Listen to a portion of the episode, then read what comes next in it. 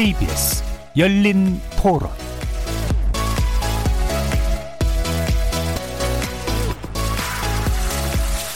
안녕하십니까. KBS 열린 토론 정준희입니다.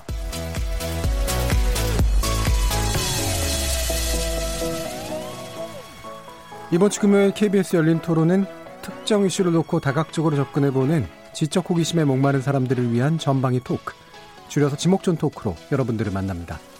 먼저 일부, 일부에서는 출연자 중 한 분이 골라주신 주제를 가지고 다양한 의견 나눠보고 있는데요. 당신의 발을 내려다보지 말고 고개를 들어 별을 바라보라. 유명한 이론 물리학자인 스티븐 호킹 박사의 말입니다. 우주로 나가는 것만이 인류가 스스로를 구하는 길이라는 그런 이야기인데요. 우주를 향한 인류의 동경은 유인 우주선 그리고 달 착륙까지 이어졌다가 냉전 종식 이후 실제보다는 상상 쪽으로 좀 기우는 듯 했는데 최근 민간 우주 사업의 성장과 함께 새로운 동력을 얻고 있습니다. 얼마 전 우주 비행사 두 명을 태운 첫 민간 우주선 발사가 성공한 게 대표적인데요. 이번 주 출연자 의 픽에서 민간 우주 여행 시대의 개막 살펴봅니다. 그리고 제작진 의 픽은 날이 부쩍 더워지면서 여름 휴가 생각이 절실해지는 요즘에 대한 이야기인데요. 가긴 가야겠는데 코로나19 때문에 어떻게 가야 될까 또는 가지 말아야 되는 건 아닐까라는 그런 고민들이 많은 상황인 것 같습니다. 그런 내용으로 코로나 시대의 여름 휴가 이야기 나눠보겠습니다. KBS 열린 토론은 여러분들이 주인공입니다. 문자로 참여하실 분은 9730 누르시고 의견 남겨주십시오. 단문은 50원, 장문은 100원에 정보 이용료가 붙습니다. KBS 모바일 콩, 트위터 계정 KBS 오픈, 그리고 유튜브를 통해서도 무료로 참여하실 수 있습니다. 날카로운 의견과 뜨거운 참여 기다리겠습니다. KBS 열린 토론 지금부터 출발합니다. 살아 있습니다. 토론이 살아 있습니다. 살아있는 토론, KBS 열린 토론. 토론은 라디오가 진짜입니다. 진짜 토론, KBS 열린 토론.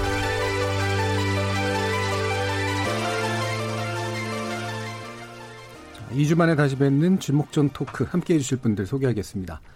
문화비평가 이태광 경희대 교수 나오셨습니다. 네, 반갑습니다. 이태광입니다. 나라를 걱정하는 과학자 이종필 건국대 교수 나오셨습니다. 안녕하세요. 이종필입니다.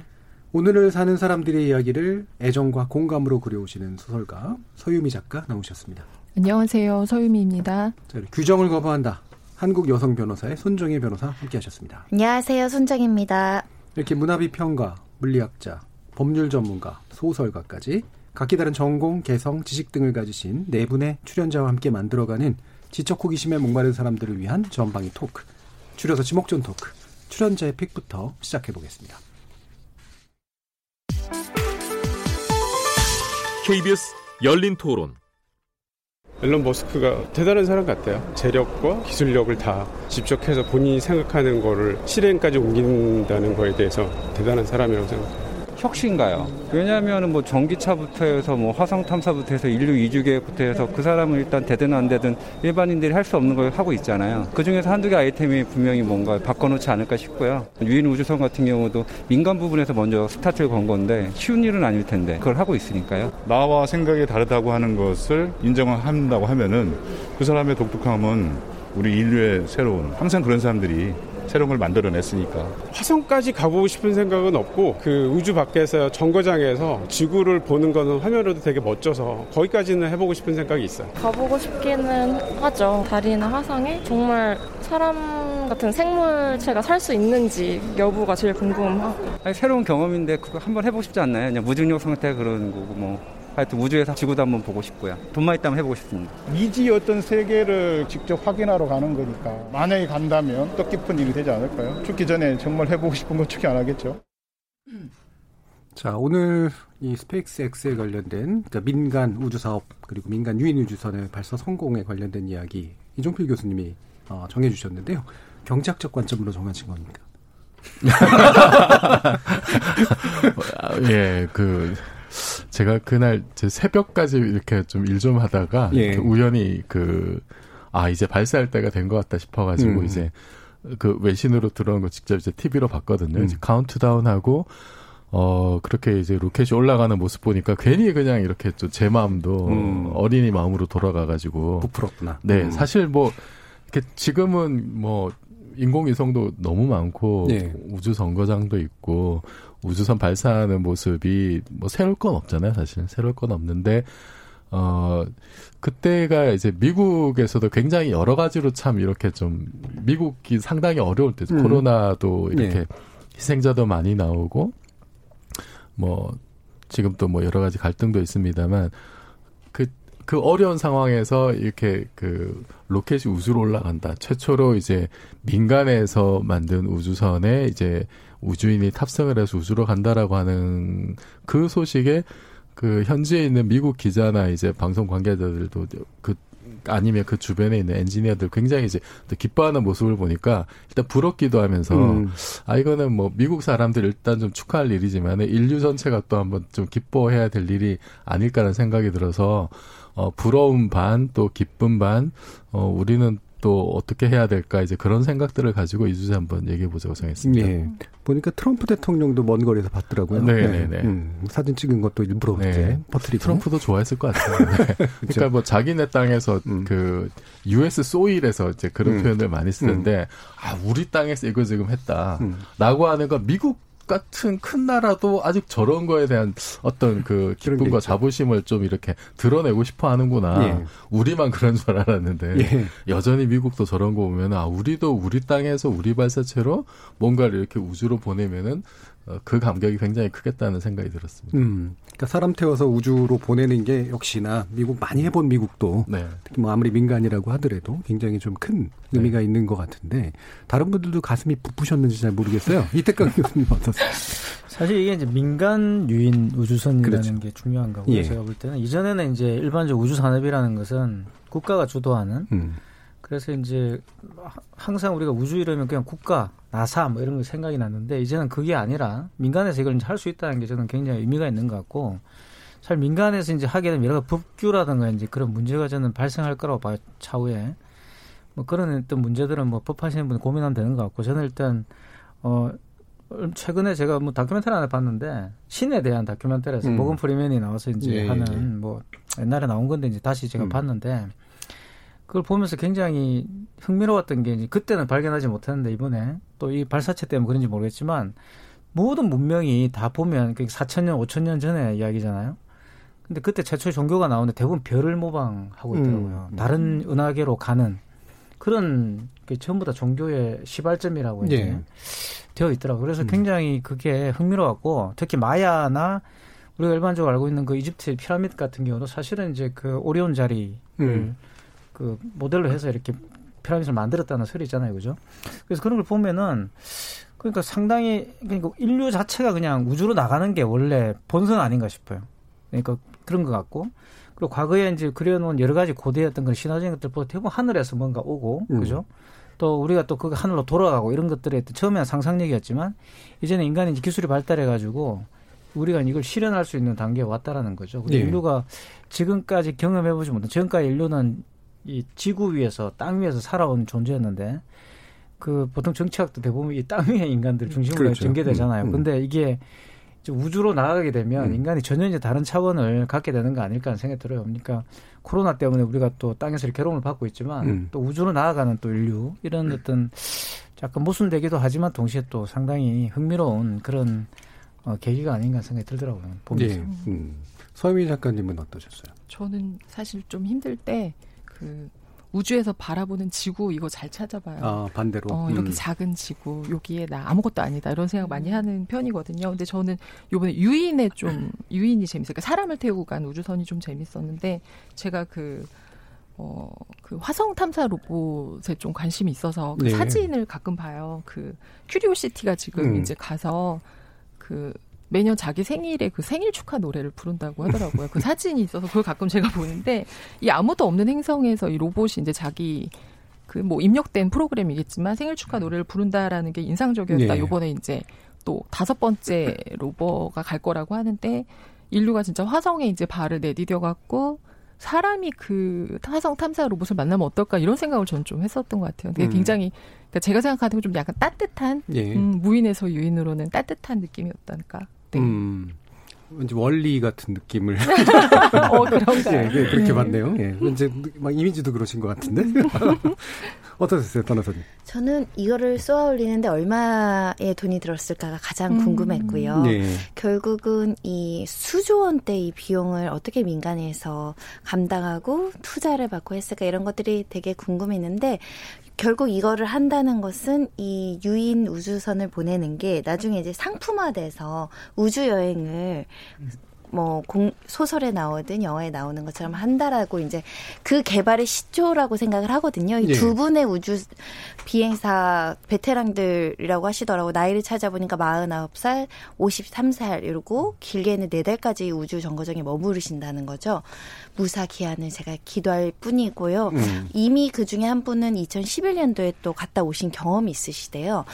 그런데 그 가족분들은 어떤 마음으로 음. 지켜보고 있을까 그런 생각도 들고요. 아직 너무 신기하고 어떻게 몇 달을 우주에 있을 수 있지? 아직도 영화 같은 이야기라고 저는 생각이 들어가지고 네. 이런 뉴스를 봐도 사실은 좀 체감은 잘 안 돼요. 음. 체감은 안 되지만 우리 이종표 교수님 때문에 자세하게 뉴스를 들어볼 수 있는 기회가 있어서 되게 좋았는데 실제로 이런 경험을 하고 싶어하는 사람들이 많아서 우리나라 주변엔 그런 사람이 없지만 3억 얼마를 주고 이런 체험을 하는 프로그램이 있대요. 음. 뭐 80km 상공에서 무중력 상태를 음. 와 모르겠습니다. 무서울 것 같아요. 음, 자유 자유 낙하 시켜가지고 하는 네. 네, 그런 경험을 음. 하는 게 있죠. 음. 그게 이제 그 이 이번에 그 쏘아 올린 그 우주선을 쏘아 올린 업체가 스페이스X라고 앨런 네. 머스크가 이제 2002년에 만든 회사인데 이게 원래 그때도 이제 목표를 했던 게 이제 민간 이 로켓 사업을 하는 게 훨씬 낫겠다. 음. 그리고 이게 수익이 남는다. 음. 이걸로 어 뭐 화성 이주까지 하자. 뭐 이제 이런 생각이었고, 그러니까 우주 여행을 아예 상업적인 목적으로 비즈니스로 이제 할 수 있다라는 그런 자신감으로 이 회사를 차렸는데 이거 말고도 이제 그 유명한 그 아마존의 이제 제프 베조스 음. 회장이 음. 만든 또 블루 오리진이라고 하는 그런 또 회사도 있죠. 예. 네, 거기서도 이렇게 우주 여행 상품을 지금 이제 만들고 있거든요. 근데 그 우리가 이제 우주로 나간다는 게 그 크게 이제 두 가지가 있습니다. 하나는 뭐냐면은 그 지구 주위를 궤도 비행하는 게 음. 있어요. 그러니까 인공위성처럼 이제 계속 도는 거죠. 선의 비행을 하는 게 있고 그 다음에 그 탄도 비행이라는 게 있어요. 탄도 비행은 대륙간 탄도 미사일 생각하시면 돼요. 음. 대기권 밖으로 나갔다 다시 들어오는. 네.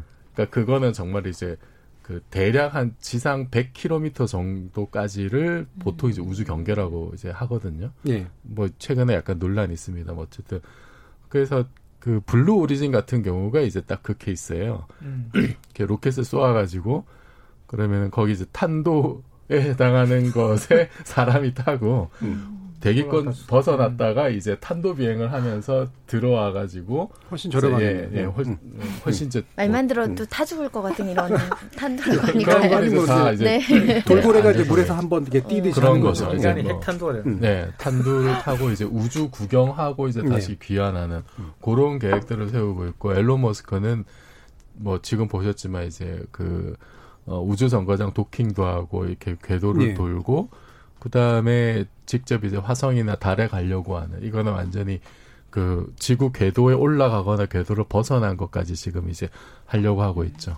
예, 그래서 음. 여러 가지의 지금 우주행 상품들이 실제로 이제 현실적인 프로젝트로 개발이 되고 있는 상황. 네. 근데 저는 이게 이제 상용화, 민간이 참여한 거 어렵는데 상품화가 결국은 되게 중요한데 겉으로 이제 내걸리는 거는 여행 상품으로 하는데 제가 만약에 경제학자라면 그게 이렇게 막 수지타산이 막 맞게 나올 거라고 생각은 잘 안 들거든요. 근데 이걸 토대로 이제 부대 사업이라든가 이런 것들을 해서 전반적인 비즈니스를 키우는 게 아마 좀 음. 중요할 것 같은데 왜 또 이런 얘기를 하냐면 일론 머스크나 이런 사람들이 비즈니스 관점에서 이거를 사업으로 시작했을까? 아니면 이 사람이 가지고 있는 약간 괴팍하고 좀 독특한 성격 이게 이제 비즈니스와 결합된 걸까? 문제 이런 생각들이 들기 때문이에요. 어떻다고 보세요? 저는 뭐 사실 경제학적인 부분은 음. 잘은 모르겠는데 앨런 머스크가 이렇게 쭉 뭐 회사도 엄청나게 많이 차렸잖아요. 네. 근데 이제 일을 진행하는 방식을 보면 약간 이제 좀 우리가 우리나라에서 상식적으로 가지고 있는 어떤 관념들하고 조금 다른 게 이제 우리나라에서 뭔가 사업을 하려면은 이 아이템이 돈이 될까 안 될까 그렇죠. 네. 시장성이 있을까 없을까부터 먼저 이제 보는데 앨런 머스크는 특히 이제 스페이스X 같은 경우에 아니 그 일단 우주로 나가고 싶다 음. 이런 생각을 먼저 하는 것 같아요. 그래서 이제 그 인류는 다 행성 종족이 돼야 된다. 음. 지구에만 머무르지 말고 뭐 화성을 기반으로 해서 이 사람 이제 프로젝트 나중에 그 발표한 계획들 보면은 그 목성의 위성 중에 뭐 유로파라든지 토성 위성 중에 엔셀라두스나 타이탄 이런 게 있어요. 그런 데다가 이제 중간 연료 기착지 같은 거 네. 만들어서 네. 뭐 태양계를 벗어나는 뭐 이제 이런 여행까지도 이제 고려를 하고 있더라고요. 음. 그러니까 뭐 일단 먼저 그러니까 철학과 꿈이 일단 먼저 있는 것 같고 음. 그 다음에 이거를 실현하기 위한 수단들을 찾는 것 같아요. 네. 그래서 이제 찾아보면은 그거를 사실 앨런 머스크가 뭐 우주 전문가도 아니고 로켓 전문가 전혀 아니거든요. 그런데 그 자기 꿈을 실현시키기 위해서 그것에 맞는 그것을 현실 실현 가능하게 하는 그 여러 업체들, 예. 여러 기술자들, 여러 엔지니어들 이렇게 모아가지고 하나의 팀으로 이렇게 만들어서 정말로 일이 되게 만드는 음. 그런 수완이 좋은 사람이 아닐까. 예. 어, 특별히. 음. 그래서 저는 이런 자세는 그러니까 남들이 보기엔 좀 약간 무모해 보일 수도 있지만 누군가는 또 이런 시도를 한번 하는 것도 저는 좀 괜찮다고 봅니다. 네. 그리고 이게 좀 미국이라서 또 가능한 측면들이 그렇죠. 있는 것 같아요. 미국은 이런 식의 좀 황당한 투자가 네. 보이는 것들도 네. 하다가 그걸로 뭔가 비즈니스를 만들어내는 데서 상당히 그리고 일단은 그 있어서. 그 이제 그 맨파워나 일단 인프라가 있으니까 음. 그러면은 내가 지금 이 문제를 하기 위해서 예를 들어서 이제 로켓 회수 기술 같은 거 이런 음. 거는 뭐 뭐 나사나 이런 데서도 뭐 이제 그 이전에 비슷한 기술들이 네. 있었는데 네. 그거를 그러면 가장 최저 비용으로 가장 이제 정확하게 할 수 있는 사람들, 업체들 이런 거를 모으기가 다른 네. 나라보다도 훨씬, 훨씬 그 음. 쉬웠을 것 같아요. 일단 그 인재들과 업체들이 네. 널려 있으니까. 음. 그래서 이번에도 보면 이게 어, 그 최대한 효율적으로 하려고 노력했다라고 보이는 게 소알링 우주선도 이제 다른 우주선을 용도 변경해가지고 네. 이제 만들었고 그다음에 그 로켓을 재활용하는 기술을 적용을 했고 음. 그다음에 또 기타 이제 들어가는 것들을 보면은 뭐 전기차도 태우고 네. 음. 우주복을 또 새로 3D 프린터로 네. 만들고 이러면서 음. 뭔가 여기저기서 가능한 네. 것들을 이제 자원들을 엮는 그런 네. 모습들을 이제 많이 보여주더라고요. 그러니까 이제 뭐 우리나라에서는 사업하다가 이게 비용 비용을 어떻게 음. 뭐 해서 비용이 너무 늘어 늘어나는 거 아닐까? 음. 그러면 이게 사업성이 있나 없나 이제 이런 걸 따진 것 같은데 앨런 머스크는 제가 봤을 때는 목표를 정해놓고 음. 그거를 되기 위해서 그렇죠. 할 수 있는 수단들을 막 찾는 것 같아요. 그렇다고 전혀 비즈니스 감각이 없는 것도 아니고 음. 원래 스페이스X를 만들 때도 그, 그 이전까지의 우주로 올라가는 비용의 10분의 1 이하로 낮추겠다. 예. 그 다음에 1인당 탑승 비용은 뭐 10만 달러에서 20만 달러 정도로 하겠다. 그러니까 일단 목표가 서면은 그거를 실현 가능하게 바꾸기 위한 굉장히 구체적인 비즈니스 모델까지도 사실은 네. 다 생각을 하고 음. 그 계획 자체가 상당히 허황돼 보이는데 그거를 어떻게든 그 업계에 있는 사람들을 다 끌어모아서 거기에 비슷하게 얼추 이제 맞추어가는 그런 능력이 상당히 이제 음. 탁월한 것 같습니다. 그래서 그 최근에 이제 그 미국의 새로운 기업들을 만드는 그 CEO들의 특징이 이렇게 뭔가 비저너리하죠. 그러니까 뭔가 이렇게 꿈을 꾸고 되게 괴팍하고 특이하고 이런 것들이 이제 뭔가를 성공을 끌어내는데 이번에 우주복 얘기할까 했습니다만 우주복 얘기 많이들 하잖아요. 되게 멋있어졌다. 음. 이제 이러면서 이태국 교수님 어벤져스 분위기가 예. 바뀌었죠. 예. 그래서 최종 아마 디자인 어벤져스처럼 되지 않을까요? 뭐쫙 음. 붙여가지고 음. 뭐 나노 진짜 스위트가 나올 수도 있고. 그래서 사실 저는 그렇게 봐요. 이게 이제 비즈너리 하지만 어, 사실 이건 투자를 받는 거잖아요. 투자를 받기 위해서는 뭔가 이제 이유가 있어야 되는 거죠. 그 이유를 만드는 거는 아무나 할 수 있는 건 아니라는 생각이 들고, 앨런 머스크 같은 사람은 이제 사실 그 레벨에서 가장 네. 지수가 높잖아요. 그러니까 만렙 정도 되는데 음. 이 만렙 되는 사람이 그러면 쪼잔하게 가가지고 뭐 딴 걸 할 수 없는 거 아니겠어요? 가오가 있지. 음. 그러니까 음. 그러니까 쉽게 말하면 이제 거기서 비전을 주는 음. 거기서 만렙으로서 할 수 있는 일을 하고 싶은 거예요. 내가 볼 때는 앨런 마스크는 그래서 항상 보면은 남들이 하지 못하는 특이한 생각들을 많이 하는 것 같고. 예. 그게 뭐 막스 같은 경우도 그런 칼막스 같은 경우도 그런 일을 했죠. 그냥 부르주아들의 자본가들의 꿈은 사실 존경받는 거거든요. 음. 돈을 많이 버는 건 아니에요. 돈은 네. 수전노들이 버는 거고 음. 자본가들은 망해더라 도 모험을 내서 야 저 정말 저 사람 정말 대단하다는 소리를 듣고 싶은 게 이 부르주아들이 했던 그거라고 이야기한단 말이에요. 본성이라고. 그래서 이런 머스크는 그게 너무나 잘 맞는 사람이죠. 어떻게 보면. 그리고 이게 제가 볼 때 수익이 안 나는 구조는 아니라고 생각해요. 금방 네. 우주복 같은 경우도 음. 이게 막 성공하게 되면 그게 부수 산업이 너무나 많이 나올 그렇죠. 수 있는 거고. 음. 그리고 또 일단 원천 기술이 나올 거 아니에요. 이게 그러니까 과거 같으면 지금 우리가 누리고 있는 이 근대 기술이라는 거는 대부분 다 전쟁이나 그죠 이런 걸 통해서 부산물로. 이루어졌거든요. 음. 대부분 우리가 뭐 심지어 먹는 음식들 예. 같은 경우도 다 전쟁의 산물인데 통조림부터 해가 햄버거까지. 근데 사실 지금은 이제 전쟁을 할 수가 없는 거 아니에요. 너무나 과학이 발달해가지고 음. 과학 기술이 발달해 전쟁을 해버리면 인류가 멸살되게 생겼으니까. 그러면 세, 결국 첨단 기술이라는 게 어디서 올 것인가 미지의 세계로 가는 것밖에 없다는 거예요. 제가 볼 때는 그걸 너무나 잘 이해하고 있는 사람인 거죠, 이 사람이. 그래서 앨런 머스크가 재밌는 게 이 사람 자기가 공산주의자라고 이야기해요. 네. 실리콘밸리 럭셔리 음. communism 음. 이야기하고.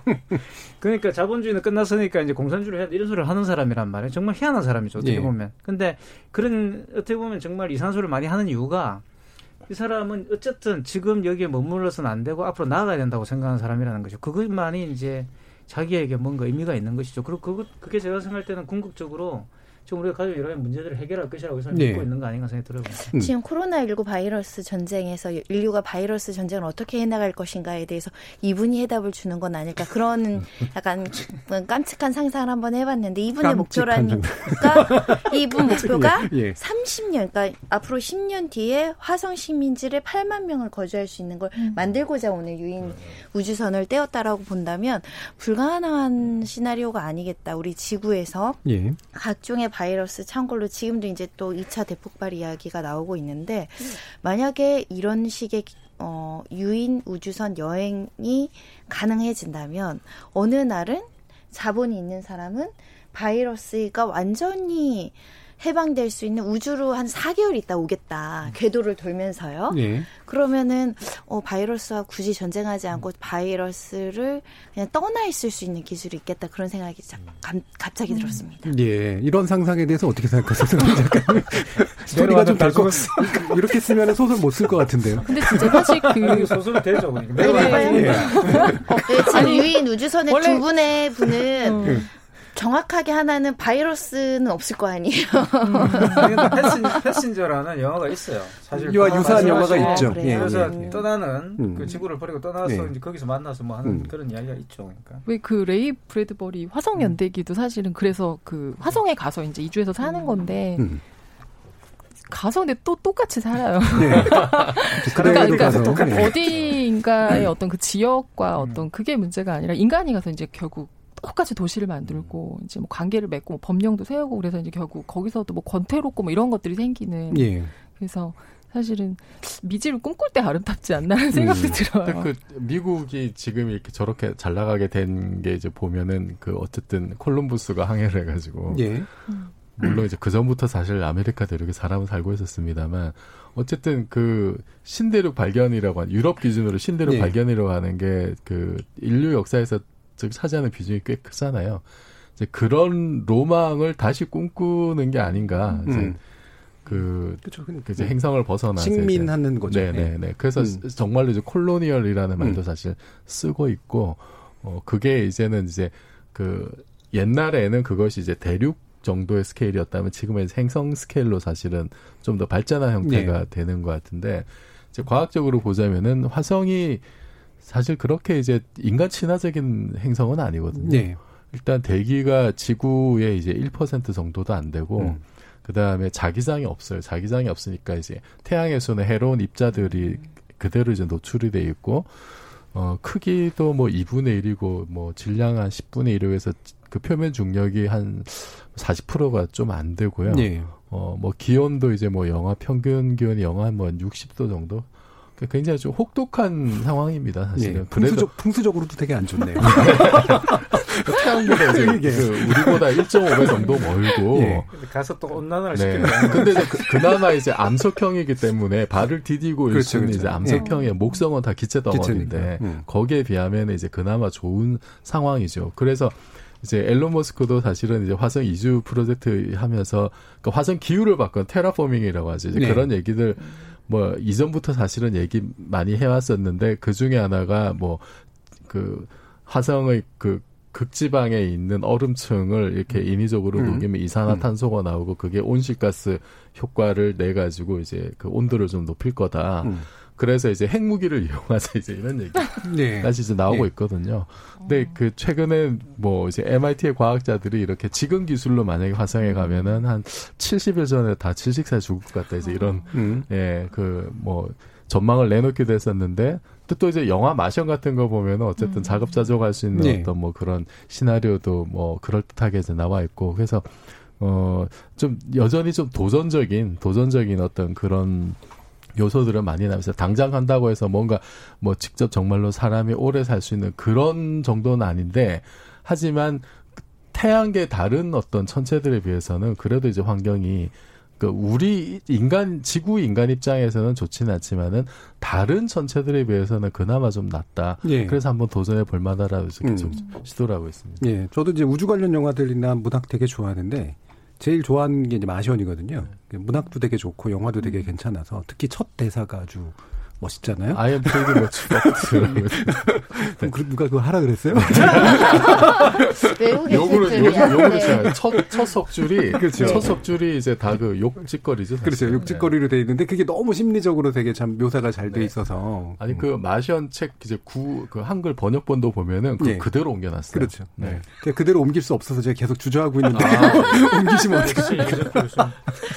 자 이런 그 문학적 상상이 뭐 다 현실이 되는 건 아니지만 이게 앞서가잖아요. 어쨌든 그리고 네. 앞서간 것들이 또 동력을 주기도 하고 문학가로서 어떻게 해보세요, 사실 이제 SF에서는 음. 그 소설에서는 1950년대부터 이제 사실은 인간 우주선에 태워서 그렇죠. 막 보내거든요. 네.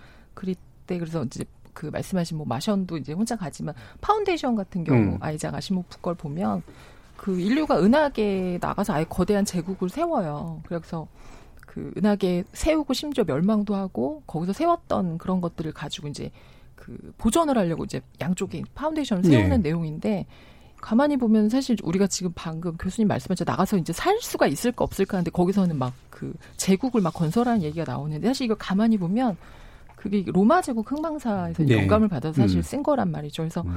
가만히 그 SF 문학을 가만히 보면 오히려 현실적으로 기술력이 안 될 때 상상을 훨씬 더 풍성하게 할수 음. 있는 것 같아요. 제국까지 음. 만들었다 없애는 걸 보면 그래서 아까 그 트럼프 이제 정부가 막 욕심을 좀 내고 있는 것 같더라고요. 찾아보니까 화성 착륙에 첫 번째로 우리가 갈 거다, 뭐 미국 네. 사람이 갈 음. 거다 이런 얘기를 했는데 아 그러면 진짜 화성 연대기 같은 일들을 꿈꾸면서 이제 사람들을 보내고 진짜 막 어느 나라가 어느 행성을 차지할 거야 뭐 이런 것들이 일어나지 않을까. 그리고 요번에 요런 이제 무인 저기 유인 우주선 같은 게 나가고 나면 또 SF 어떤 소설을 쓰는 분들은 굉장히 많은 자극과 또 음. 되게 많은 상상을 할 수 있을 것 같아서 네. 재밌는 작품이 또 많이 나올 것 같아요. 뭐 영화도 네. 많이 나올 것 음. 같고요. 요번에 그, 그 스페이스X 우주선을 이제 쏘아 올린 그 장소 자체도 이제 원래 1969년에 달 착륙선을 보냈던 음. 그 출발대라고 그러던데 이게 사실 지금 생각해 보면 70년대도 안 된 때 보낸 거잖아요. 50년 동안 뭐 했지 뭐 이런 생각이 사실 좀 들거든요. 근데 결국 그게 냉전 구조가 가지고 있었던 그렇죠. 그 힘이 이제 멈췄었기 때문인데 이태강 교수님 이게 지금 어떤 그런 전환인 것 같으세요? 그러니까 이제 모티베이션이 음. 예전에는 그래도 체제 경쟁이라는 게 있었잖아요. 그죠? 음. 소련이 먼저 보내고 이제 사실은 이제 사회주의 국가의 어떤 그 내재적 논리가 네. 궁극적으로는 진보주의이기 때문에 사회주의 국가 체제의 어떤 그런 어, 이 우월성을 보여주기 위해서 음. 우주로 진출하는 게 이제 스탈린의 그 당시 그거였죠. 그렇죠. 개척하고 꿈이었던 거죠. 음. 그래서 우리가 먼저 간다 해서 사실은 또 먼저 뛰어 올렸고 예. 그래서 이제 그런 것들 사명감에서 했는데 이제 결국 미국도 이제 이게 질서라 이제 경쟁을 하면서 이게 이루어졌단 말이에요. 그때 국가 자본이 투여되, 투여되면서 이제 굉장히 큰 이제 진전이 이루어지게 되는데 예. 그 다음에 이제 말 그대로 시들해진 거죠. 그렇죠. 이게. 냉전이 끝나니까. 그래서 이제 음. 민간으로 넘어갔다는 것은 이 motivation을 엘론 머스크 같은 사람이 다시 만들겠다라는 네. 것이고 저는 사실 이제 오늘 언급은 안 됐지만 사실 중국도 사실 만만치 않거든요 지금. 네. 중국도 굉장히 많은 인도도 있고 지금. 그래서 제가 그 스페이스 X에 들어가서 봤어요. 그 홈페이지를 보니까 스케줄이 있더라고요. 네. 전 세계 로켓 쏘아 올린 스케줄인데 정말 거짓말 일주일에 한 두 번씩은 네. 올라가더라고요. 이 코로나 정국에서도 그렇죠. 7월 달까지 네. 다차 있어요. 그러니까. 예. 그 그게 인도도 있고 중국도 있고 많이 있더라고요. 다른 음. 나라들도. 그러니까 다른 나라 지금 경쟁적으로 로켓을 쏘아 올리거든요. 기본적으로 위성 쏘는 일들이 계속 있으니까. 그게 미국이 네. 한동안 침체했다가 음. 이제 다시 민간으로 이것이 넘어가면서 다시 이제 재개하고 있는 그런 국면. 그래서 미국 입장에서는 굉장히 감격한 감격스러운 어떤 장면인 거죠. 음. 드디어 이제 우리도 다시 이제 재개할 수 있다라는 그런 희망을 주는 거 아닌가 싶고 그래서 상당히 이런 또 새로운 차원의 경쟁 구도가 만들어지는 거 아닌가 생각이 들어요. 그러니까. 음. 그 스페이스X가 이게 경제성이 있느냐라는 얘기도 예. 있는데 사실 방금 말씀하셨듯이 각국의 그 위성 쏘는 수요가 많아가지고 예. 특히 지금 그렇죠. 이번에 쏜 로켓이 팰컨 9이라는 로켓인데 음. 요게 우리나라가 지금 달 궤도선 쏠 계획이 있어요. 거기 쓸 로켓이 이거예요. 그렇죠. 예, 네, 그거랑 음. 그래서 지금 이제 계약이 돼 있는 예. 상태로 제가 알고 있거든요. 어, 근데 사실 이 나사가 만들어지기 시작한 것도 그, 그 57년에 이제 소련에서 먼저 그 스푸트닉을 스푸트닉. 최초의 그 조그마한 인공위성을 쏜 것에서 충격받아가지고 그때 미국 사람들이 생각했던 게 저기다가 소련 애들이 핵무기를 탑재해서 맨하탄을 공격할 거다. 음. 이 공포가 굉장히 컸다 그래요. 그러면서 이제 뭐 흩어져 있던 우주기구도 모아가지고 나사도 만들고 뭐 여러 가지 이제 일들을 많이 했는데 초반에는 굉장히 소련이 앞서 나갔었죠. 그래서 유리 가가린이 제일 먼저 우주를 네. 돌기도 했었고 음. 그 미국에서 사실 제일 먼저 우주 비행을 한 사람이 그 앨런 셰퍼드라 분인데 음. 이분은 탄도 비행을 해서 아까 얘기했던 네. 그래서 그 블루 오리진의 로켓 이름이 뉴 셰퍼드예요. 음. 네. 그, 근데 이제 그걸 가지고 엘론 머스크가 약간 좀 비아냥 거렸죠. 예. 베조스 보고. 그건 탄도 비행이고, 우리는 궤도 비행한다. 예. 이제 이런 식으로 했었는데 사실 그 60년대 초반까지는 그게 61년, 62년 요때거든요. 그때까지는 소련이 엄청나게 앞서 나가는데 케네디 대통령이 당선이 되고 나서 예.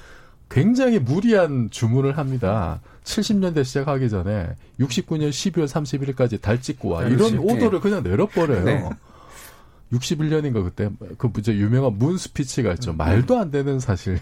그 과학자단 과학자들 대단한 것 같아요. 어떻게 정치가가 말하면 또 시킨다고 해.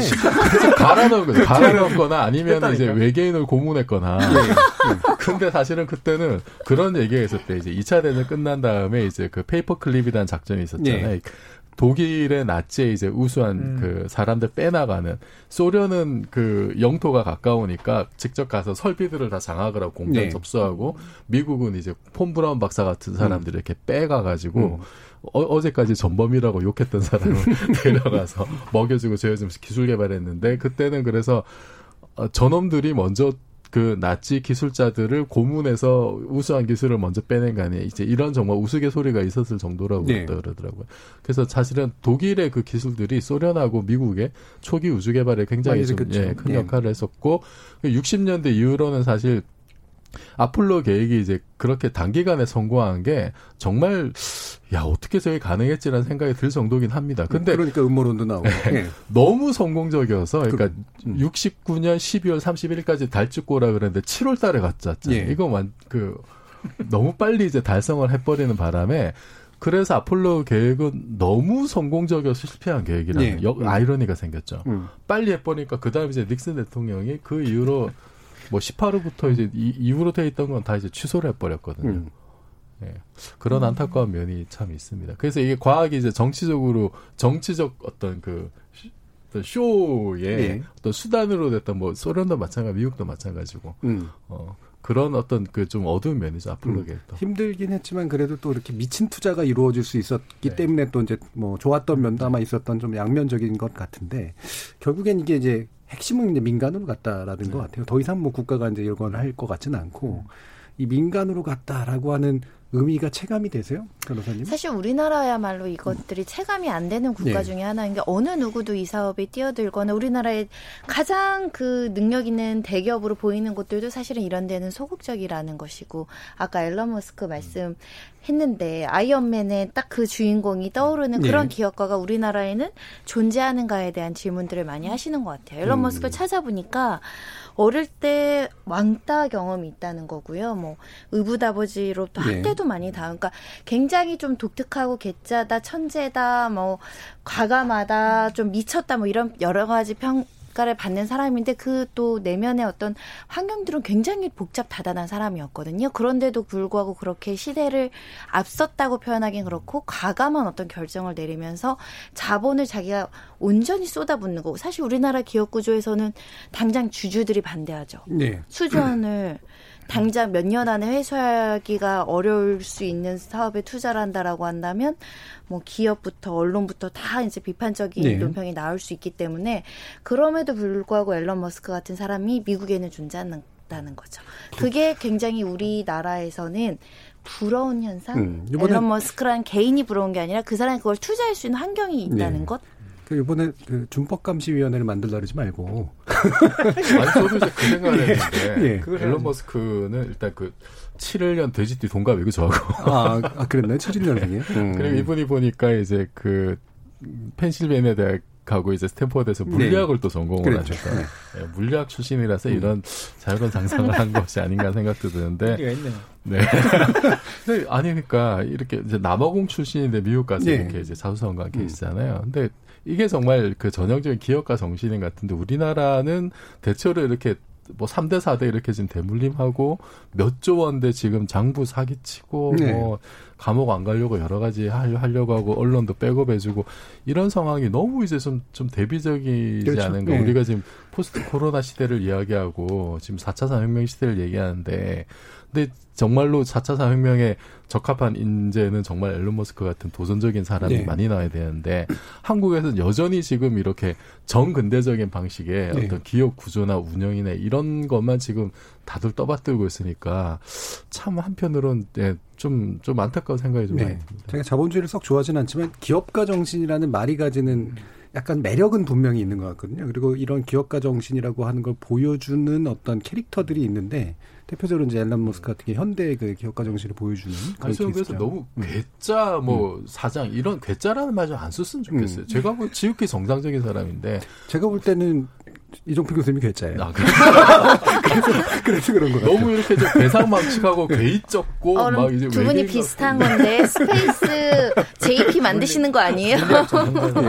자, 그러면 서유미 작가님께 마지막으로 이제 네. 넘기면서 우리나라도 이런 이런 꿈만 꾸는 건 어쨌든 가능하니까 그렇죠. 우리도 문학 작품 속에서 이렇게 뭔가 우주에 다 관련된 네. 거 이런 것들 좀 있었을 것 같은데 좀 최근에 이제 그 음. 우리가 빛의 속도로 갈 수 없다면이라는 음. 그 김초엽 작가 젊은 그 작가인데 그 친구 도 화학 전공한 건데 아, 예. 그분이 썼던 책이 좀 굉장히 그 사랑을 많이 받았었어요. 음. 2019년에 나왔었는데 이 작품 가만히 보면 상상력이나 뭐 이런 것들 SF적인 요소를 되게 많이 가지고 오면서 굉장히 재미있는 게 인간 얘기를 굉장히 잘 섞어요. 예. 그 사실은 SF 소설이 아주 많이 사랑받기가 특히 이제 한국 그렇죠. 소설이 좀 음. 어려운데 이분 썼던 걸 보면은 그 할머니 과학자가 이분이 이제 저번에 우리 했던 냉동 수면 기술 음. 과학자인데 그 철거 직전에 우주 정거장에서 그 우주선을 기다리는 내용이 나와요. 근데 처음에는 사람들이 이제 이 사람이 그 과학자인지 모르고 할머니인 줄 아는데 알고 보니 과학자였고 음. 먼저 가족들이 이제 다른 행성으로 갔고 자기는 가지 못하는 그런 상황이 이제 나오는데 이 소설 제목이 아까 우리가 빛의 속도로 갈 수 없다면이거든요. 그래서 저는 이 없다면이 너무나 슬프더라고요. 네. 있다면이 아니라 인간은 없으니까. 그래서 음. 이 소설이 그 보는 그 없다면, 그러니까 인간의 기술이 발달해도 사실 인간에게는 그 사라지지 않은 어떤 그리움, 음. 어, 그 다음에 누군가를 뭐, 뭐 같이 있고 싶은 마음 이런 건 없어지지 않는다. 그리고 음. 기술이라는 게 발달하면서 어떻게 보면 또 인간을 좀 소외시키는 면이 있지 않나. 음. 소외시키지 않는 기술이라는 게 있을 수 있을까. 이런 고민을 좀 담아서 그 뭐 과학을 하시는 분들도 그렇지만 문화가 있는 분들이 되게 좋아하면서 많이 봤던 것 같아요. 예. 음. 이렇게 아까 SF 얘기하셨는데 이렇게 장르 이런 장르 소설들이 발전하는 것도 사실 전반적인 문화의 사이즈를 키우는데 굉장히 그럼요. 크게 중요한 네. 거라 이 부분에 있어서 또 우리도 좀 이번에 뭐 음. K 방송국 되고 그랬으니까 좋은 뭐 방역 소설 뭐 이런 것도 좀 나오고 그랬으면 좋겠습니다. 청취자들도 어 여러 가지 의견 있으셨을 것 같은데 한번 들어보고 갈게요. 정의진 문자 캐스터. 네, 우주여행과 관련한 주제로 청취자 여러분이 보내주신 문자 소개해드리겠습니다. 먼저 문자로 7104님, 미국의 코로나 대처를 보면서 우리나라보다 못한 사회제도의 모습을 많이 봤습니다.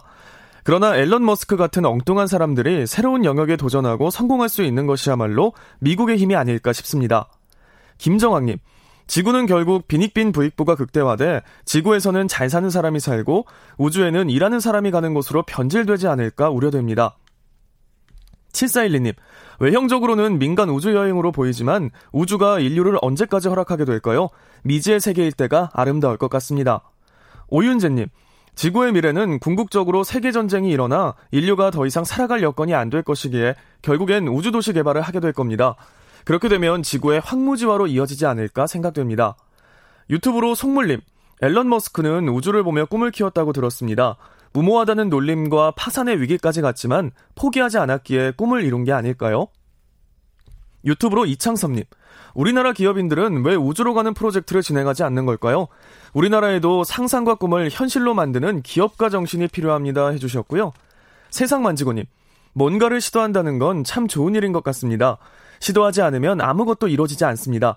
도전해야 조금이라도 발전이 있을 수 있습니다. 라고 보내주셨네요.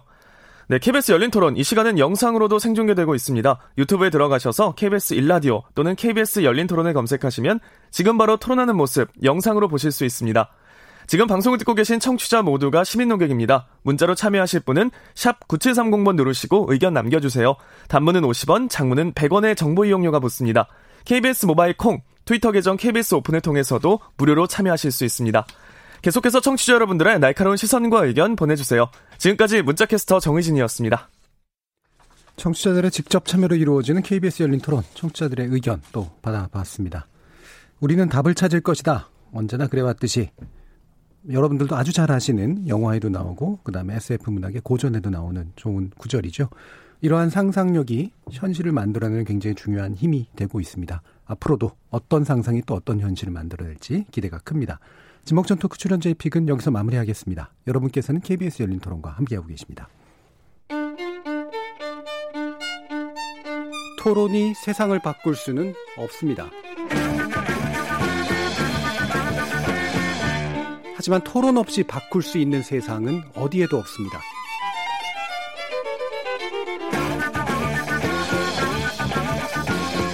세상의 선한 변화를 갈망하는 당신. 정답이 아니라 질문의 힘을 믿는 당신. 우리 KBS 열린 토론에서 만납시다.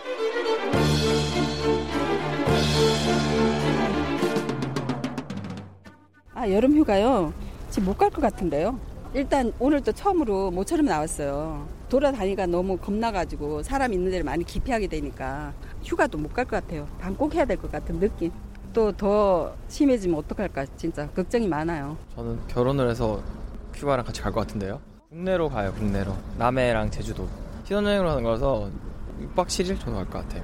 아직 못 잤어요. 코로나 때문에 뭐 해외 가지도 못하고 바닷가 2박 3일? 여름 휴가는 안 갈 생각이에요. 가면 일단 물놀이를 주로 많이 갈 것 같은데 물놀이는 너무 입에도 물 많이 들어가고 사람끼리 섞이면 혹시 모르니까 어디서 또 터질 수 있는 일이니까 그게 좀 걱정도 되고 계획 딱히 없고 그리고 어차피 밖에 마스크 쓰고 돌아다니고 이래야 돼서 오히려 밖에 나가면 더 답답하고 제대로 즐기지도 못할 것 같아요. 집에서도 따로 얘기가 안 나오는 것 같아요. 사람 좀 적은 데로 가겠죠. 뭐 호캉스 이런 것도 있으니까 호텔에서 바캉스 보는 그런 거 위주로 많이 되지 않을까 싶어요. 지적 호기심에 목마른 사람들을 위한 전방위 토크. 두 번째 주제는 코로나19 시대 여름 휴가입니다.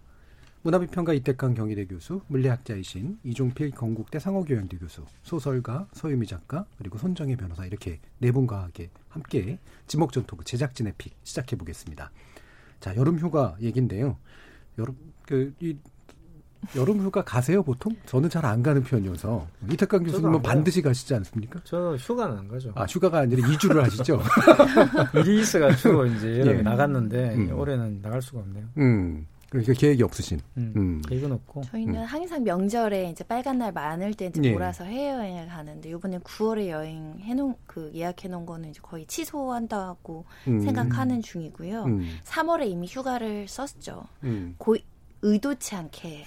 법원이 한 달 반을 쉬면서 한 달을 네. 쉬면서 3월에 많이 쉬어서 한참 일하려고 지금 여름 계획하고 있습니다. 음, 여름은 이제 일하는 그런 계절이 되겠네요. 서유미 작가님은 어떠세요? 저도 사실 뭐 따로 휴가 많이 안 가는데 이제 저는 저 주말엔 잘 안 움직이고 주중에 많이 가요. 하루 네. 이틀 가는데 이번에는 정말 아까 말씀하신 호캉스를 해야 되지 않을까 생각하고 있어요. 음, 음. 좋은 호텔 잡아서. 그렇죠. 그냥 자는 거죠. 이정필 교수님은. 저도 뭐 사실 따로 휴가를 가진 않았는데 예. 이제 뭐 가족들이 어디 가 있으면은 그냥 갔다가 뭐 하루 하루 이틀 정도 이제 음. 가서 그냥 이렇게 결제만 해주고. 아니 이런 천사 같은 면모가 있으네요. 카드 들고 나오시는 거예요? 예, 제가 휴, 휴가인지 뭐 뭔지 하여튼 예. 음. 어. 올해는 좀 어떨지 모르겠어요. 이렇게 예. 그렇게 사람들 몰려다니고 이러는 게 지금 막 여의치가 않아가지고 예. 예. 음. 집에 있으면은 저도 돈도 아끼고 되게. 제가 지난 주에 저희는 주말마다 여행을 많이 다니는 집이고 애들이 어리기 때문에. 예. 캠핑장은 상대적으로 음. 여유롭지 않을까 해서 4월, 음. 5월부터 캠핑장을 다녔던 것 같거든요. 왜 캠핑이 더 많지 않았어요? 음. 근데 예. 아니 4월에도 캠핑장이 한산했어요. 사람들이 예. 그때까지는 경각심을 가지고 5월달 초만 하더라도 음. 왜냐면 화장실을 공유해야 되고 예. 샤워실을 예. 공유해야 음. 되기 때문에 사람들이 영화 안 나오다 이제 더워지고 못 참고 날씨 좋아지니까 지난주 제가 너무 놀랐어요. 진짜 인터넷 검색도 안 되는 캠핑장들 알려지지 않는 캠핑장들 음. 있잖아요. 캠퍼들만 예. 아는 전부 사이트가 예약 만석인 거예요. 한 20군데, 음. 30군데를 뒤졌는데 갈 수 있는 사이트가 없더라고요. 음. 예. 그래서 아, 이 진짜 갈 데 없으니까 이렇게라도 음. 사람들이 강원도도 만석이었다고 하고요. 음, 음, 음. 그래서 어 그, 움직이는 사람 많아졌다. 일단 여행 가려는 수요가 굉장히 대폭 증가했다. 캠퍼족들 되게 많이 늘어서 지금 캠핑 갈 곳이 없다. 심지어 요즘에는 노지 캠핑도 많이 가시더라고요. 예. 심지어는 인터넷에 화장실 같은 걸 팔아요.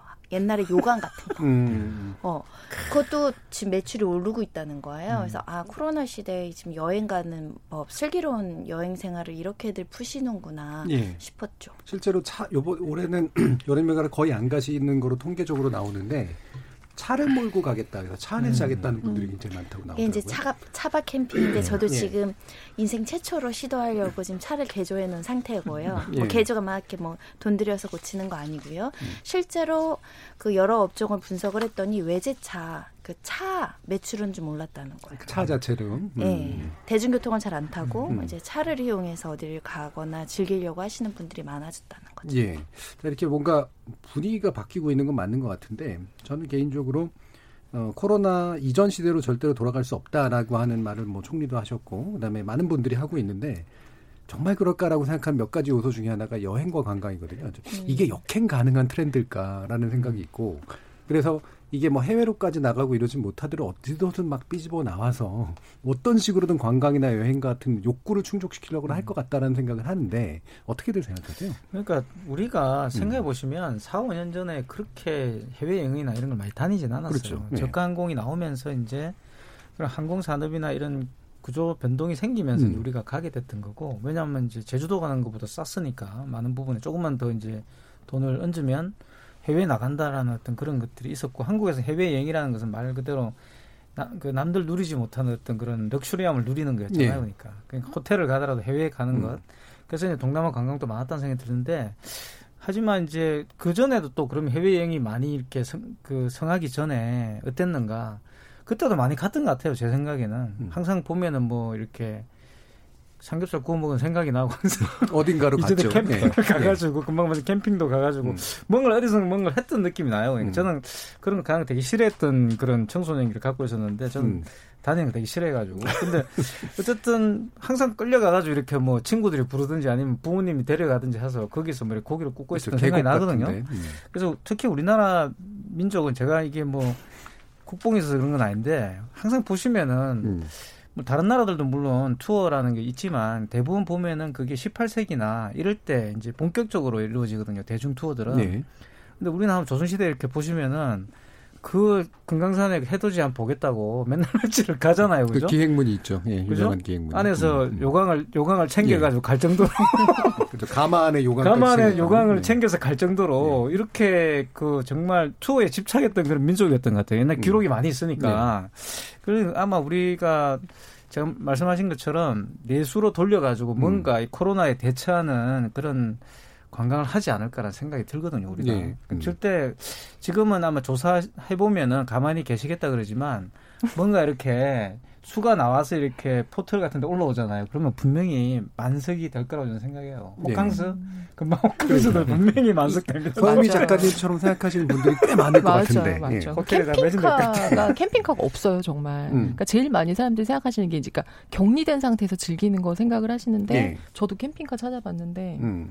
진짜 조금 괜찮은 건 거의 하나도 그렇죠. 없고요. 음. 정말 너무 조그만 거. 그러니까 음. 캠핑을 살려 그러더라고요, 사람들이. 네. 이제 장기적으로 네. 생각하고 네. 그런 실제로 매출이 오르고 있고요. 네. 네. 그 쇼핑몰에서 그게 굉장히 많아졌다라고 하더라고요. 그리고 우리 대형 지금 여행사들이 해외 실적을 낼 수가 없으니까 국내 여행지를 지금 발굴할 국내 여행지가 음. 더 있을까 싶은데 국내 여행지로 지금 아이디어 전환해서 매출 올리려고 지금 아예 사업 전환 자체를 그렇게 하고 있다라는 거고 지금 거의 뭐 지역에 있는 여행사들이나 거의 뭐 1분기 매출 제로인 곳들도 있다라는 거죠. 크루즈 여행도 지금 예. 거의 뭐 회생 신청하는 음. 회사가 있을 정도로 도산 상태고 거의 특별 고용 유지 지원금 없으면 대량의 해고가 발생을 했을 텐데 한 몇 달은 이렇게 버텼는데 앞으로는 이제 언제까지 지원이 될 음. 것이며 이걸 알 수가 없기 때문에 일단 국내로 전환하기 위해서 지금 상품들을 네. 개발하고 있다라는 것이라서 일단은 조금 더 공급은 조금 늘지 않을까. 과거에 음. 안 가던 지역도 한번 가보고 이런 식으로 조금은 달라지지 않을까 하고 네. 있어요. 그러니까 구석구석으로 어디든 갈 네. 텐데. 네.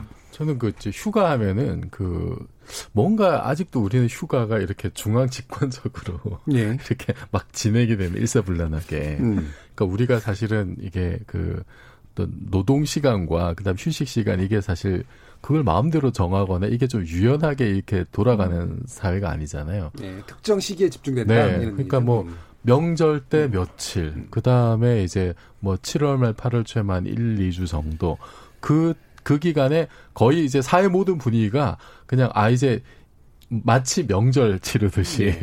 지금은 명절이니까 가족들하고 가서 차례 지내고 와 이런 것처럼 이제 7월 말 이때 휴가철이니까 어디 좀 가서 잠깐 좀 발 담그고 와 이제 음. 이, 런 음. 게 돼버린 것 같아요. 음. 그래서 짧은 기간에 거의 똑같은 시기에 그 수많은 사람들이 민족에 대이동하듯이 예. 이제 여기저기 이제 몰려다닐 수밖에 없. 그러니까 어디를 가든지 뭐 갈 때는 또 사실 국내선 뻔하고 음. 뭐 강원도나 제주도나 이제 아니면 이제 해외로 가면 동남아 국내만 본다면은 그렇게 뭐 좁은데 사람들이 많이 가니까 이거는 사실 감염에 굉장히 취약할 그렇죠. 수밖에 그렇죠. 없는 구조이고 음. 그래서 저는 이번 기회에 아, 이런 식으로 휴가를 지금까지 소비해왔던 방식을 음. 좀 전면적으로 좀 이렇게 돌아보는 게 좋지 않을까. 그러니까 이게 그냥 휴가 패턴, 휴가를 어떻게 할 것인가의 문제라기보다도 우리가 지금 어, 어떻게 노, 노동과 어떤 뭐 휴식의 문제 이거를 좀 전반적으로 한번 돌아보는 게 어떨지. 예. 그러니까 그 질병관리본부에서 늘 하는 게 이제 아프면 쉬어라라고 하잖아요. 뭐 아프면 아프면 쉬는 건데 이게 그냥 정말 몸이 내가 움직일 수 없을 정도로 아플 때 잠깐 쉬는 이 정도가 아니라 뭔가 내가 좀 정신이 좀 피폐해지고 어 그리고 아뭐 이게 좀 충전이 필요할 때가 항상 또 있잖아요. 네. 그런 데 대해서 우리는 너무 그 이렇게 인색했고 그 시간을 많이 주지도 않았고 이번에 코로나 때문에 이제 재택근무하면서 오히려 생산성이 훨씬 높아졌다고 하잖아요. 음. 그래서 아예 발상을 좀 많이 바꿔야 되지 않느냐. 음. 그 한여름 굉장히 짧은 기간에 휴, 그 휴가를 그렇게 줄 것이 아니라 좀 뭐 1년 연중 어떻게 좀 이렇게 분할 해가지고 좀 음. 자유롭게 그 휴가를 쓸 수 있는 음. 그런 분위기를 만들면 그게 결국은 방역에도 도움이 되는 게 아닐까. 네. 휴가에도 예. 거리두기 개념을 도, 입하자 네, 그리고 띄엄 휴가 뭐 이런 네, 그리고 이제 네. 그 과정에서 아까 말씀하셨지만 또 이제 우리나라에 좀 아직까지 소개되지 않은 그런 좀 소규모의 어떤 그 좀그 그 여행지들, 여행지들, 이런 거를 개발한 것도 좋겠고 저는 또 개인적으로 지금 뭐 북한이 굉장히 난리치고 있습니다만 어떻게 좀 북한하고 관계 개선해 가지고 음. 뭐 금강산이라든지 예. 뭐 원산지구라든지 좀 뭐 먼 미래입니다. 뭐 개막원이라든지 정말 그런데 가면은 참 좋을 것 같아요. 사람도 별로 예. 것 같고. 북한이 지금 코로나 상태가 어떤지 잘 몰라가지고. 그러니까 우리가 이제 아니 그 우리의 성공적인 반응 예. 시스템 지도자가 원산을 대표하고 있는데 지금. 예. 아니 근데 실제로 오늘 이렇게 사회적 거리두기 강화해야 된다 뭐 이런 목소리 나와서 사실은 6월 달에 제대로 방역이 안 되면 7, 8월 뭐 그렇죠. 어느 누구도 못 간다고 음. 봐야 될 것 같고 그래서 지금 직장인들 대부분이 언제 끝날지 모르기 때문에 휴가 예약을 못 하고 있는 예. 상황이 아닐까 싶고요. 그래서 제가 던지고 싶은 화두가 그거예요. 해수욕장 열어야 음. 하나 말아야 하나. 음. 아, 음. 근데 사실은 현재 시점에서는 예측하기는 어려운데, 그러니까 다, 대규모 지금 뭐 2차 폭발이다 이런 얘기까지 나오고 있지만 그게 없다고 한다면 다른 데 가는 것보다 해수욕장이나 자연이나 이런 것들 좀 열어서 지역 상인들이 일단은 네. 어떻게든 버티셔야 되잖아요. 음. 예, 그런 부분 때문에 열 수밖에 없고 다만 이제 말씀하신 것처럼 거리두긴 해야죠. 방역 수칙.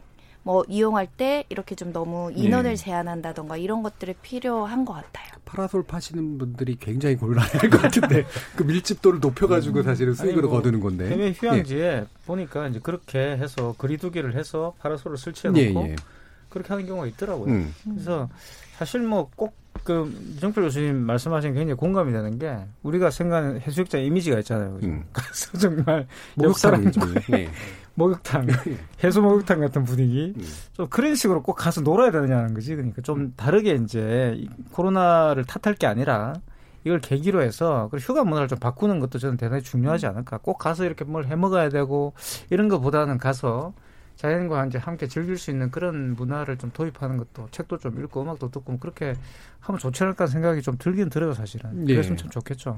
근데 여기 계신 분들이 뭐 남들이 보기에 막 모범적으로 잘 노는 분들 같지는 않아서 우리가 표현한 게 사례를 네. 제공해 주진 못하고 네. 뭐 아, 그냥 아, 그럽시다 정도로 그 얘기해 물놀이가 저는 네. 안전한지가 사실 네. 거리도 거리지만 이물 음. 통해서 어느 정도 감염 지금 음. 사실 워터파크 같은 건 계속 안 하고 그렇죠. 있거든요. 그렇죠. 음. 대형 워터파크들은 그래서 이게 여름이 되면 이제 해수욕장도 지금 워터파크는 어떻게 가며 해수욕장에 예를 들면 물론 이제 그게 이제 그냥 물하고는 다르지만 바닷물은 괜찮은가 이런 생각이 좀 들어요. 예. 네. 뭐. 안 괜찮죠. 네. 아니 근데 그 지금 이제 가장 큰 전염 그 감염 감염 경로는 이런 게 이제 손을 통한 거고 네. 비말을 통한 비말 거니까 통한. 그거를 주의하는 게 이제 가장 중요하다고들 하고 그 그 방역본부에서도 지금 물놀이 관련된 어떤 그 세부 지침들 지 마련하고 있다고 음. 합니다. 일단은 그거 나오는 거 보고 그대로 지키는 게 이제 중요할 것 같아요. 음. 뭐 어떤 지침이 나올까요? 그러니까 아마 이제 예. 정말로 이제 그 거, 거리두기가 제 예. 생각에는 가장 이제 좀 크지 않고 아. 왜냐하면 이제 마스크를 계속 쓰고 다니기는 힘든 상황일 테고. 그 해수욕장 앞에서 QR 코드 설치하기도 힘들 테고. 네. 네. 해수욕 방호복을 네. 하나 그냥 아. 개발하셔가지고 다 방호복을 입고 하는 거야. 쓰고. 음. 근데 저는 사실은 6월 바짝도 우리 지금 생활 속 거리두기로 완화가 됐는데 좀 강화된 거리두기 해서 여름 휴가라도 조금 호황기를 맞을 수 있도록 조금 셧다운까지는 아니더라도 해야 된다. 왜냐면 지금 애들 학교 가는데 마스크 쓰는 거 너무 힘들거든요. 네. 그래서 언제까지 마스크를 써야 될 것이냐. 우리가 7, 8월까지 지금 마스크를 쓰고 해외, 그러니까 해외여행이 아니라 휴가를 갈 고민을 지금 네. 해야 되는 이 시점이 굉장히 서글픈 거죠. 빨리 끝내서 빨리 한 달 이후에는 좀 마스크 없이 돌아다닐 수 있도록 좀 했으면 좋겠다 생각이 들고 지금 어, 뉴질랜드인가요? 뉴질랜드하고 뉴질랜드. 대만이 지금 네. 확진자가 안 나오고 음, 음. 있는 상황인데 또 여기도 어떻게 변모될지 모르겠지만은 조금 더 강화된 좀 긴장할 필요가 있지 않을까 생각이 음. 들고요. 저는 이렇게 사람 만나고 술 좋아하는 거 이미 아시겠고 네. 3개월 동안 외부 술집을 안 갔습니다. 음. 바람직하시네. 네. 그런데 술집 아주 술집 사장님들은 얼마나 슬퍼요. 음. 빨리 가, 는 그날이 있었으면 좋겠습니다. 음. 휴가가 문제가 아니라 그냥 평소에 다니던 식당과 레스토랑과 뭐 호프집이라도 통닭집이라도 좀 갈수 가게가 되면 그게 휴가가 아닐까 우리에게는 네. 일상으로의 복귀. 그 서양 사람들이 조깅을 하는 이유가 많이 먹으려고 하는 거잖아요. 그 힘든 걸 하는 게 딱 그런 마인드시네요. 그러니까 나중에 잘 놀기 위해서 지금 바싹 땡겨가지고 좀 이제. 아 그렇죠. 예. 그러니까, 일, 그러니까 지금 당장 뭐 해외 여행을 간다, 뭐 일주일을 어디 숙박하면서 그런 건 상정이 안 되고 그냥 네. 시원한 데 가서 우리 지인들끼리 뭐 생맥이라도 하나 먹는 그런 휴가의 기분을 좀 해방을 하는 그게 우리에게는 그 음. 우리가 통상적으로 7월 말 8월 초에 하는 휴가의 기분이 되지 않을까. 음. 아 진짜 음. 일상으로 보기에 이렇게 힘든지 몰랐지만 네. 모티베이션 네. 될것 같네요. 네. 네. 그러니까 휴가를 가기 위해서 참아라. 유럽 바짝 음. 바짝 하자. 나중에 뭐, 나오지 말아라 그러면 되잖아. 여름까지 찰 거냐. 뭐 사실 또 좀 걱정이 되는 게 지금 이제 방역 당국에서는 가을 2차 대유행을 그렇죠. 굉장히 네. 걱정하고 있는데 그 만약에 이제 휴가철에 대규모 인원이 음. 이렇게 뭐 외국도 못 나가고 지금은 어쨌든 국내에서 이렇게 돌아다녀야 될 텐데 이렇게 그 방역 수칙을 잘 지키지 않고 전국에서 온 피서객들이 이렇게 막 이렇게 뒤섞이고 그러면은 바로 이제 8월 지나고 9월 되면 이제 찬바람 불기 시작하고 이러면은 그 참 걷잡을 수 없는 음. 정말 대폭발의 시기가 올지도 모른다. 아마 네. 지금 이걸 가장 걱정할 것 같아요. 그래서 저는 좀그 옛날에 지금까지 우리가 이렇게 그 겪어왔던 그 휴가의 개념을 완전히 좀, 좀 바꾸, 바꿔야 되지 않겠느냐, 이번 기회에. 네. 그래서 그 휴가 기분 낸다면 정말 사람이 많이 모인데 사람이 많은 거 보면은 거기서 오는 또 어떤 뭔가 기쁨과 만족감 이런 게 좀 있잖아요. 아 내가 뭔가 이렇게 인사가 된 것 같고 막 이제 그러는 것 같고 네 음. 정말 정말 놀러 온 것 같고 음. 해운대 갔는데 백사장에 아무도 없는 곳보다 백만 음. 인파가 있어야 예. 아, 내가 올, 올해도 여기 찍었다 막 이제 이런 기분이 들 것 같잖아요. 예. 그래서 그런 거를 좀 이렇게 그 이렇게 개선하는 음. 뭔가 좀 새로운 어떤 우리가 어떻게든 좀 반강제적이지만 그런 문화를 어떻게 좀 만들고 좀 음. 그래야 될 것 같습니다. 음. 휴가 할당제 뭐 아니면 휴가 지 할당제 네. 뭐 아니 저, 저는 그런 것도 필요할 것 같아요. 음, 음. 기업에서도 어차피 지금 재택근무 같은 것도 지금 확대를 하고 있는데 그그 그 짧은 기간에 집중해서 다 같이 5천만이 휴가 갈 이유는 없잖아요, 사실. 음. 자, 서유미 작가님은 네. 호캉스 마음을 또 딴 거로 바꾸시진 않으셨어요? 방금? 아, 저 집에 있을게요. 네. 방콕으로. 다른, 음. 분들이 가실 것 같아요. 예. 어, 근데 그래서 저 이제 아이가 있으니까 예. 사실은 이제 아이들 방학이 있다 보니까 여름에 이제 많이 움직이고 아이들 그렇죠. 물놀이 시키려고 가는데 그 휴대용 수영장도 굉장히 저희는 그래서 그걸 샀거든요, 사실. 음. 우겨서 이제 얻다가 이제 음. 쳐 넣고 이제 거기서 놀으라고 하는데 그렇게 집에서 그러니까 부모님들도 많이 고민을 하시는 것 같더라고요. 어떻게든 예. 아이 물놀이는 시켜야 되지만 워터파크는 갈 수 없고 또 불안하니까 그래서 아 이게 정말 그때 좀 이종필 교수님 의견 굉장히 공감해요. 그 음. 나누어서 평소에 그러니까 우리가 쉼 음. 그러니까 휴가는 확 쉬고 일 계속하고가 네. 아니라 쉼과 일이 계속 네. 병행되고 어, 네. 집에서도 일할 수 있고 음. 이런 좀 그런 분위기가 좀 네. 생기는 거는 굉장히 고무적일 것 같아요. 아니 그리고 어차피 그 옛날처럼 모든 걸 다 하고 싶은 대로 못 하고 사는 상황이 음. 적어도 백신 나올 때까지는 음. 지속이 될 테니까 그게 이제 빨라야 내년이라고 하는데 그런 불편을 모든 삶의 영역에서 감수할 수밖에 없다. 이거를 우리가 받아들여야 될 것 같아요. 예. 그리고 우리 어, 떻게 보면 우리는 지금 휴가 갈까 말까를 고민한 것 자체가 굉장히 행복한 고민일 수도 있고 또 하나는 그 사실 이제 매년 그렇습니다. 휴가의 그 사각지대가 또 있어요. 이제 휴가를 가고 싶어도 가지 못하는 취약계층도 사실 많거든요. 예. 그 지금 코로나 때문에 또 예를 들어서 이제 뭐 배송업체나 이런 데 계신 분들은 일도 엄청나게 많이 늘어나가지고 정말 이렇게 좀 살인적인 노동 강도를 음. 호소하시는 분들도 있고 그분들은 또 다른 사람들 휴가 갈까 말까 얘기하는 게 굉장히 좀 이제 딴 나라 얘기로 들릴 거고 그리고 방역 현장에 계신 분들 그분들도 그분들은 이제 또 다른 사람들 휴가를 갈까 말까 어디로 갈까 이런 고민하는 게 굉장히 또 좀 참 어떻게 이제 받아들여야 될지 예. 그런 생각도 들더라고요. 그래서 그 우리가 이제 다같 그 일상적으로 언론에 소개된 사, 그 보통의 사람들이 누리는 것을 정당하다고 생 당연하다고 생각한 것을 누리지 못하는 사람들이 분명히 많이 있다 우리 사회에. 네. 그럼 이분들과 함께 어떻게 지금 그 코로나 시대에 더불어 살아갈 것인지 그런 지혜도 한번 좀 발휘해야 되지 않을까 싶습니다. 네, 제가 이종필 교수님 나라를 걱정하는 과학자라고 어. 소개를 하는 게 맞는 어. 것 같아요. 아무리 봐도 예, 지금 모든 부분을 뻔했어. 지금 다 네. 걱정하고 계신데. 네, 저 이번에 그 주거 형태에 대한 트렌드도 좀 변화되고 있는 거 아닌가 그런 생각이 들었어요. 왜냐면은 음. 애 키우는 엄마들이 요즘에는 요즘 같으면 마당 있는 단독주택 살고 싶다, 예. 전원주택 살고 싶다는 얘기를 굉장히 많이 하죠. 사실 앞 격리돼야 되고 밀집된 곳에 가지 말라고 하는데 아파트 자체가 밀집 구역이잖아요. 사실은 그렇죠.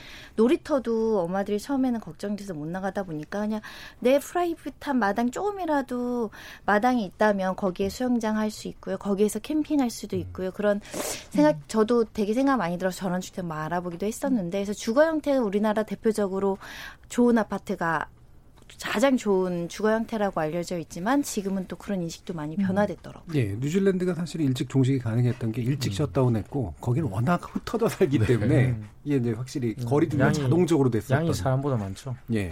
양이 만약에 바이러스를 이제 터트리면 뉴질랜드가 위험해지지 않겠어요? 자 그러면 제가 그 여기 오는 오면서 아마 들었던 라디오인데 그리스가 이제 관광을 재개하겠다라는 음. 결정을 음. 내렸더라고요. 그리고 아마 이탈리아나 유럽 국가들 일부 이제 관광으로 음. 먹고 사는 데들이 이제 더 이상은 안 되겠다. 일단 열자라고 하는 쪽으로 결정 내리는 걸 총리가 얘기하는 걸 제가 라디오에서 이제 들었는데 어, 우리는 사실은 나, 가기도 어렵고 이제 사실 우리 쪽으로 오기도 굉장히 좀 어려운 상태라 이렇게 관광으로 먹고 사는 나라들의 지금 앞으로의 어떤 모습들은 어떨까? 이태강 교수님. 상당히 지금 이제 걱정스러운데 음. 어, 지금 이제 나오고 있는 게 그래서 제가 볼 때 생활 방역 예. 이야기를 한 거고 음. 일단 그러면 이제 그리스가 록다운을 계속 해가지고 그러면 견딜 수 있느냐? 지금 또 그럴 수 있는 의료 체계도 지금 안 갖춰져 있어요. 그렇죠. 예. 그러니까 이대로 가다가는 이렇게 해도 저렇게 해도 할 수가 없으니까 아까 이종필 교수님이 우리는 그래도 여름 휴가 걱정하는 게 행복한 걸 수도 있다고 이야기하셨는데 그게 뭐 있는 제 친구들 보니까 확실히 그런 게 있더라고요. 그러니까 그 뭐 지금 그런 식의 고민을 할 때가 아니라 그렇죠. 네. 일단, 일단 그 경제를 뭐 살리는 게 지금 중요하고 두 번째는 이제 그 방역을 해야 되는데 방역을 할 수 있는 인력이라든가 역량이라는 게 갖춰지지 않아요. 예. 그러니까 예. 이제 그냥 뭐 그냥 살아가는 것 같더라고요. 그냥 그, 이제 버티면서 그 발표 내용이 딱 그거더라고요. 보통은 걱정하는 나라들은 막 못 오게 막거나 음. 오더라도 이제 격리 기간을 두잖아요. 근데, 근데 어느 관광객이 격리된 상태에서 2주 기다렸다가 가겠냐 이거죠. 그러니까 외국에서 병 걸린 사람 음. 들어오더라도 받겠다. 사실 음. 이런 이제 표현이거든요. 그래서 그런 걸 보면서 참 되게 절박하구나라는 느낌 좀 들었었어요. 아, 저도 격세지감 느껴진 음. 게그 그 베네치아 같은 경우에는 한 해 관광객이 3천만 명 뭐지 예. 이러잖아요. 그래서 사람이 너무 많이 오니까 이제 세금도 더 부과하고 음. 이제는 아무데나 앉으면 벌금까지 때리겠다고 네. 막 그렇게 이제 경, 관광객들 오지 말라고 그렇죠. 했던 게 사실 엊그제인데 음. 지금은 뭐 코로나 때문에 사실은 물이 그렇게 깨끗해졌다고 하니까 음. 참그 아마 그 베네치아 같은 세계적인 관광지는 정말 이번 기회에 뭐, 뭔가 좀 다른 진짜 삶의 방식이나 어떤 경제 구조를 예. 고민하지 않으면은 옛날하고는 도, 저히 옛날식으로는 안 될 것 같아요. 음. 어, 그 해결책이 뭔지는 저도 모르겠는데 아.